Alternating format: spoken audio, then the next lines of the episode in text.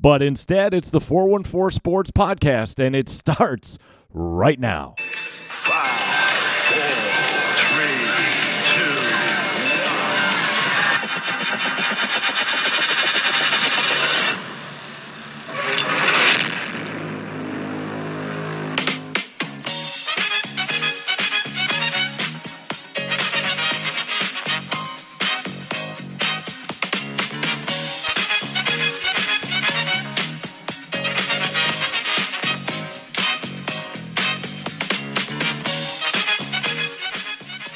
Right, welcome in. It's another edition of the 414 Sports Podcast presented by Soul Boxer. Soul Boxer crafting and bottling bartender qualities you can enjoy anywhere. The brandy old fashioned, the bourbon old fashioned, the Manhattan are all crafted to remain true to their supper club origins. Find Soul Boxer wherever you pick up your favorite libations. Glad to have you aboard, as I said or didn't say yet. I'm Don Wojczulis. Thank you so much for logging in and taking a listen. We're going to veer off a little bit today as we make our way through this Tuesday podcast because in watching some of the NFL training camps moving forward and seeing what's happening in Major League Baseball and in the NBA, I may have a diatribe, I may have a tangent that we'll get to in just a moment. Before we get to anything, we have to shout out to a good friend of ours, Ken Snyder, who today, up in Green Lake, playing Lawsonia, gets his very first hole in one. So, congratulations to Ken on his first hole in one. And if you happen to be at the bar following the round later today, enjoy and make sure he buys you one after getting his very first hole in one. Congratulations to Ken. Also, Another interesting thing happened over the weekend, and if you saw it, it's one of the great um, clips I think that we'll find in the sporting world with regards to this 2021 summer of sports, and that was in Los Angeles, where some idiot decided to run across the field during the Dodger game, and while making his way through right field and trying to apparently, I would say, jump over the rail and make his way into the stands and trying to escape, got tackled by the ball girl who was working the foul line. So, congratulations one to her on a on a great tackle, great form, shoulder down, right at the knees, and caused the man to flip over the rail. But if anybody thinks in this day and age that girls can't, there's a clip you need to show because they definitely they'll cause you a little bit of hurt and and the way the crowd erupted watching that man flip over the rail was uh, was a little bit of fun over the weekend. So let's recap some of the things that have been happening here in the 414. We talked about it the other day. The Brewers in a very important stretch playing nothing but NL Central opponents. Time to uh, find the bats again, time to get healthy again after a tough series against the Giants in which they dropped two of three. But as we pointed out in the last podcast, because have easily gone three and oh, played a doubleheader yesterday, swept the doubleheader in game two. It was a huge six run fifth inning that propelled them to a 6 3 victory in the nightcap after taking the afternoon game 4 to 2. They will play on Thursday now. They'll play tomorrow once again against the Cubs. A 120 start is tomorrow. Let me take that back. They also play today as I jump the gun. They'll play tonight at 7:05 based upon obviously the time we're putting this podcast together and then back at it tomorrow afternoon at 1:20.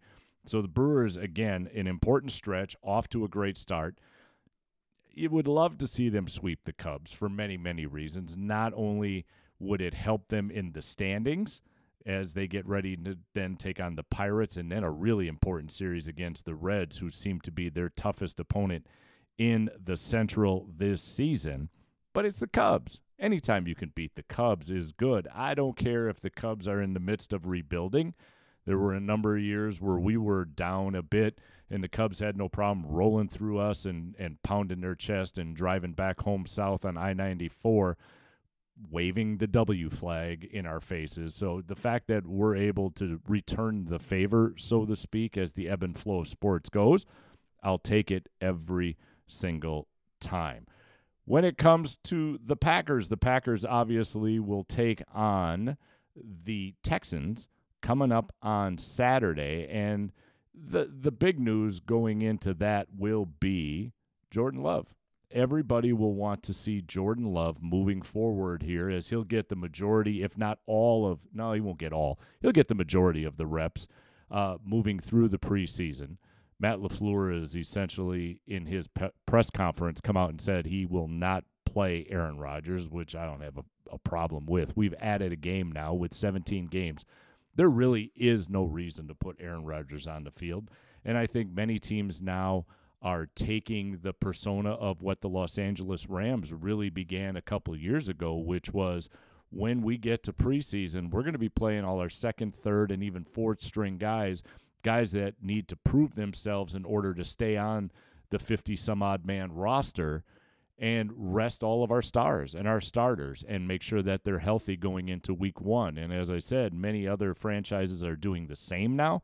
And we'll see that with the Green Bay Packers. You will not probably see Aaron Rodgers take a snap in the preseason. And that's not an indication of, oh my gosh, they're putting all their hopes and dreams into Jordan Love. It's about getting Jordan Love some reps. Jordan Love, with COVID last year, had no preseason opportunities to show what he can do.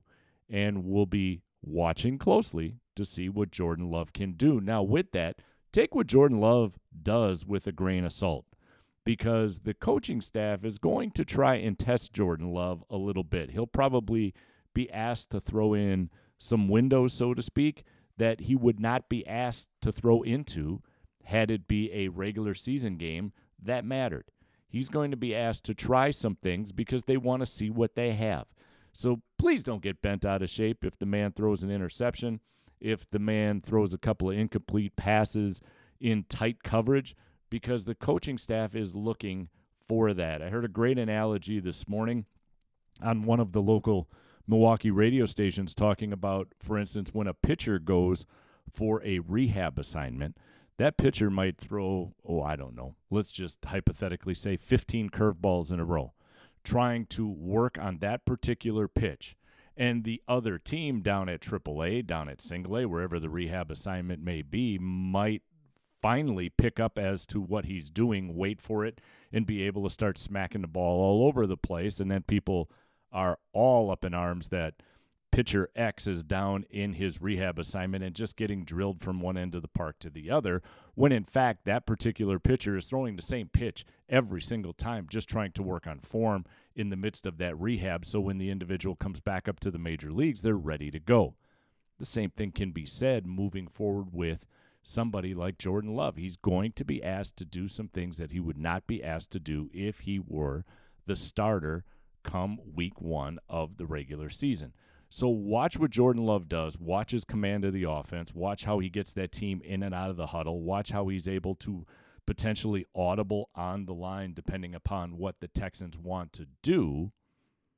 But don't overly react to Jordan Love. We've got the former MVP, the former three time MVP now ready to roll come week one. So let's let Jordan Love get out there. Let's let him work the rust off. Let's let him make his mistakes. Let's let him win at whatever clip he can in the preseason and take it for what it is. Let's also remember when Aaron Rodgers became the starter after Brett Favre's final exit out of Green Bay, the Packers went 6 and 10. We tend to remember now the Aaron Rodgers of the last five, six, seven years in which we've had a quarterback mixed with almost a coach on the field because his cerebralness as a quarterback probably is only matched really by the GOAT, Tom Brady.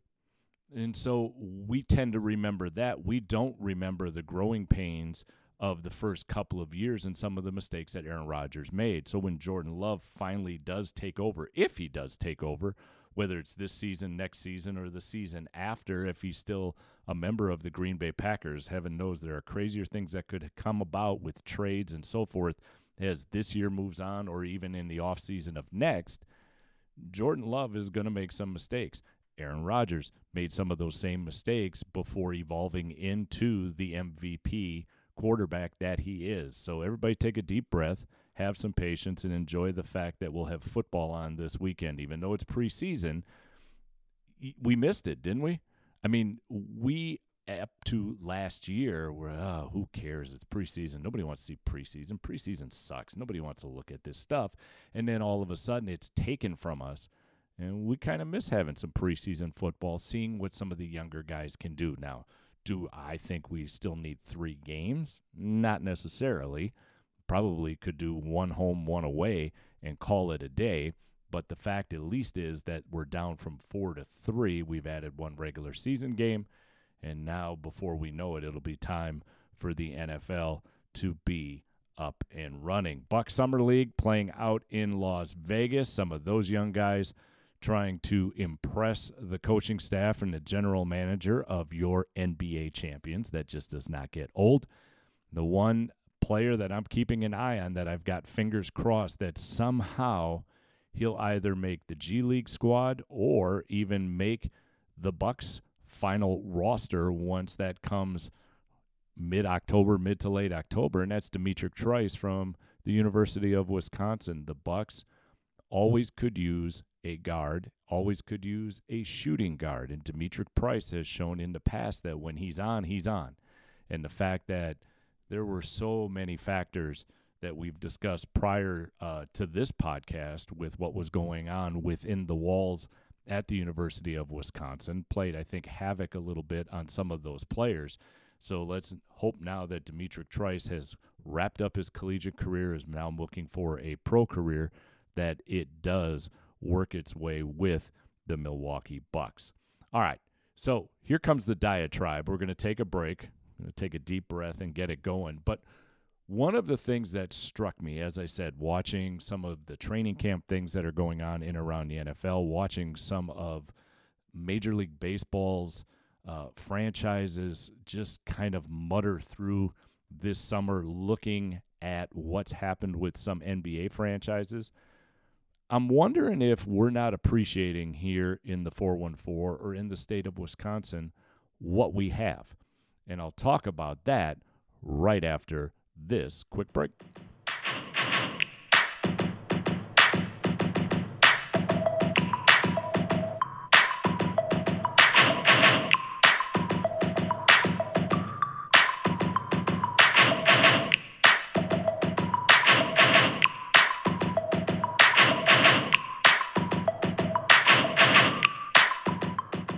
All right, welcome back in the Wednesday edition here of the 414 Sports Podcast. And as I said before we took that little break, one of the things moving forward here as the summer draws into fall and we get ready to see some postseason baseball, we get to see the NFL coming back, we get to re- see the returning NBA champions take the floor again come October, is in essence, truly, without hyperbole and and I and I, I don't I don't like hot takes. I, I think hot takes are and anything you know that you can do to maybe get somebody to listen or read the article, which then has really nothing to do with your quote unquote hot take to me is a waste of time.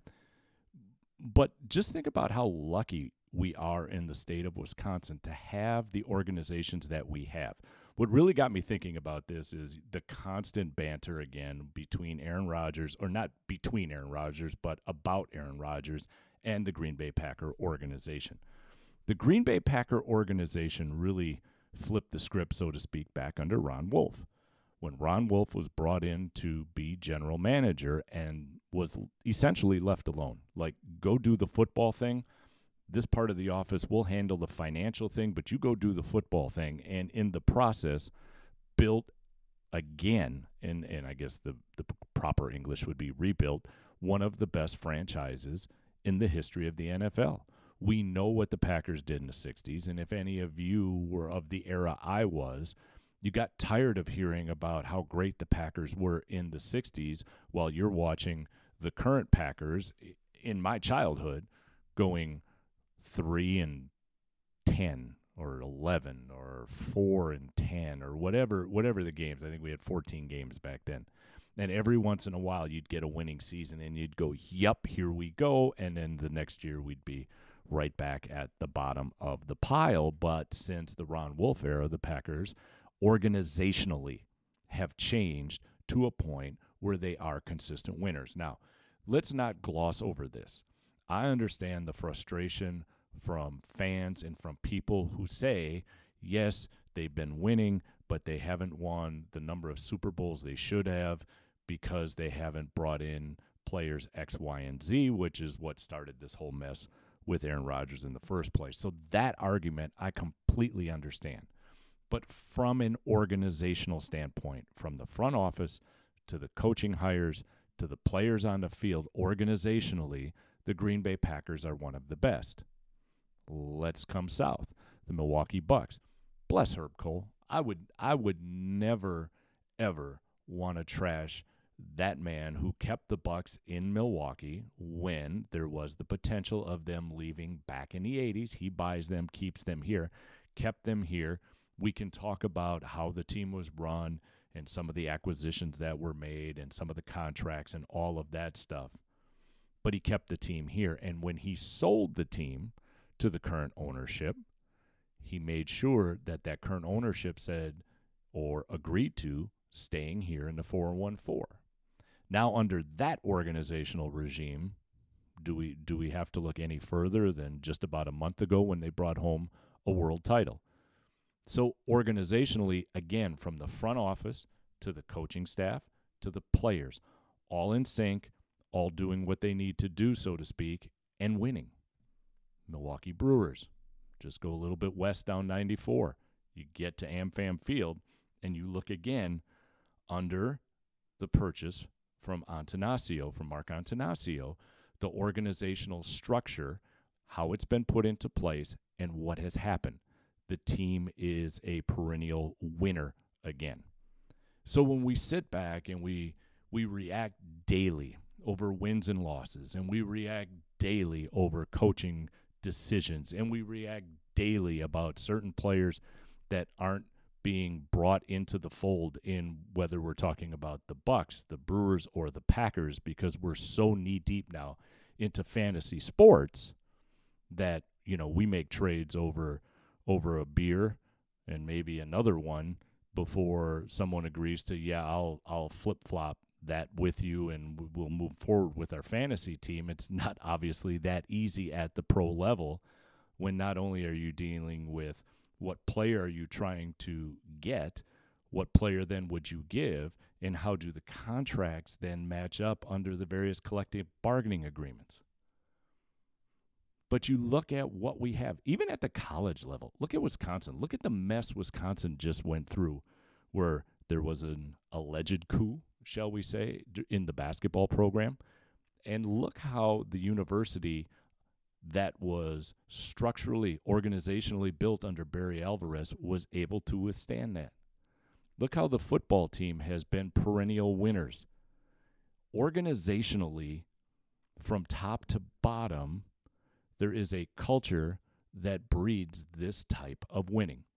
Now, again, would we love to see the Badgers win a national championship? Of course. Would we love to see the Brewers win a World Series? Of course. Would we love to see the Packers win a Super Bowl again with Aaron Rodgers? Yes. Would we love to see the Bucks, with a big smile on my face, go back to back and win another NBA title? Of course. But organizationally, think of where things stand here in the state of Wisconsin and how good we got it.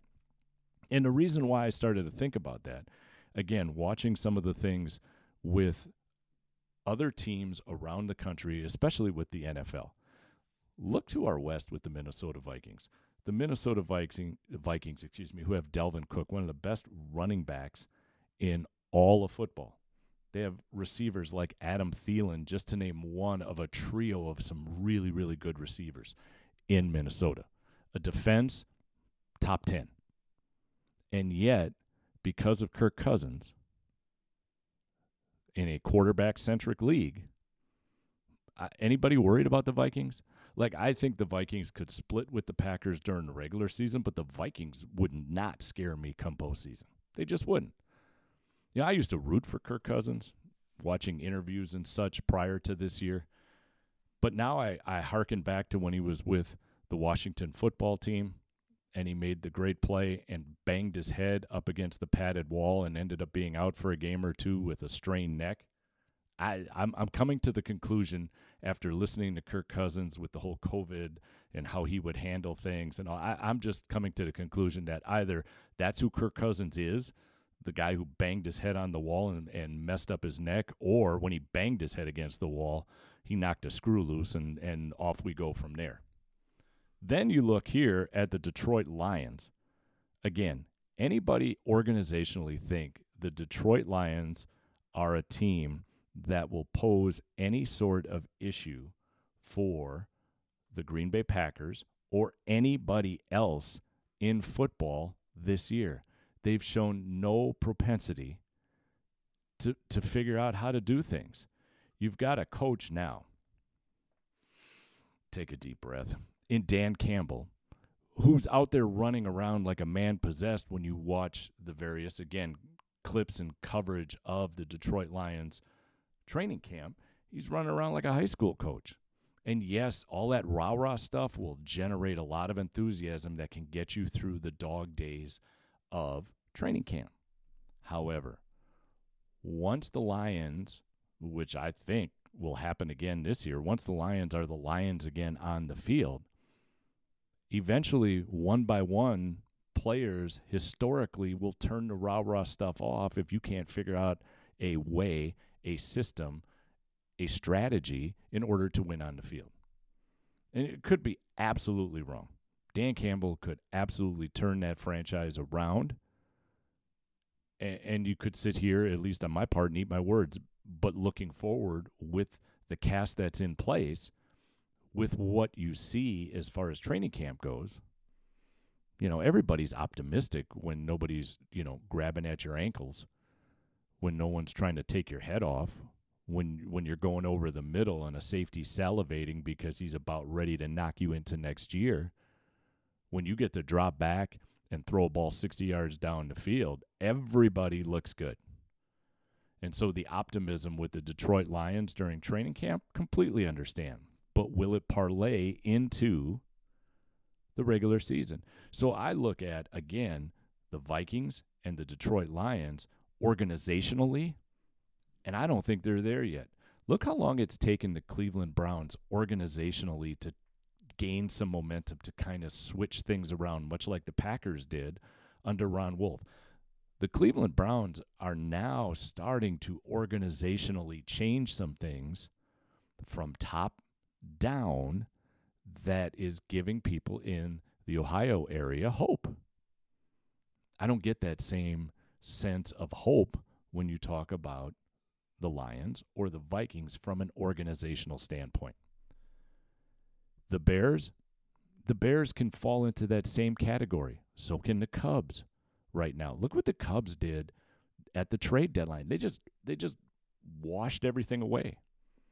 Most teams that that's a generalization, but I'm going to run with it, would find a way in order to keep a couple of key elements and then begin again to build around it so that when those key elements are past their prime, you're only resetting then one or two spots.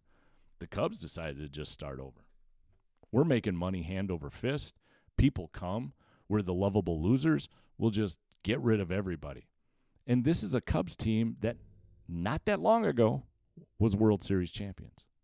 So organizationally, the commitment to do what's necessary to keep moving forward doesn't appear to be there. And you can go throughout baseball. Now, you want one baseball team that gets no love, that deserves some love, and that's Tampa Bay. When you look at Tampa Bay, look at what that team has done in a small market to continually, over the last five, six years, continually win. That team gets no recognition because they get swallowed up by the Boston Red Sox and the New York Yankees as far as press goes, and yet Tampa Bay continues to find a method to win.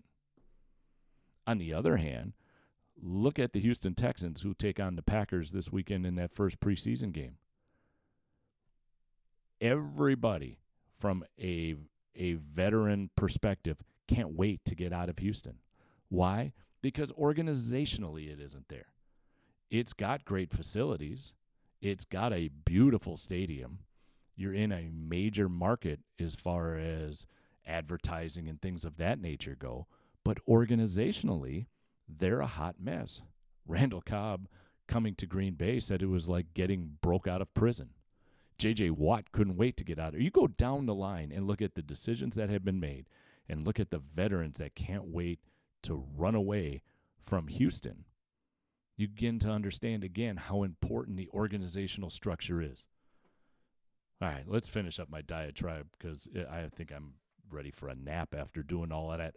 And the bottom line of all of it is this the Brewers, the Bucks, the Packers, University of Wisconsin, the University of Marquette, all of the major elements here in the state of Wisconsin from an athletic standpoint, organizationally are sound. And that's a good thing. Now, as fans, do we want more championships? Of course we do. Of course we do. As fans, would we like to see some key elements put into place in order to take that next step, at least as a fan, we think would push us over the proverbial hurdle? Of course we do. But don't lose in the day to day minutia of wins and losses and de- decisions, excuse me, that are made on the field. How good we have it here in Wisconsin from an organizational standpoint when it comes to our athletic teams. All right, let's wrap this up then for this Wednesday. Again, our thanks to Soul Boxer Crafting and Bottling Bartender Quality Cocktails you can enjoy anywhere. Pick Soul Boxer up wherever you get your favorite libations. All right, so the Brewers again 7:20 tonight, game 3 against the Cubs. We'll keep anticipating Jordan Love's first appearance on the football field for the preseason matchup coming this Saturday. And we'll also keep a peripheral eye on Las Vegas as summer league action is taking place with the Bucks and other teams in. So have yourself a great rest of your Wednesday. We'll be back with you again tomorrow. Let's hope the Brewers can pick up game 3 tonight. Have yourself a great Wednesday. Take care, be safe. Talk to you later.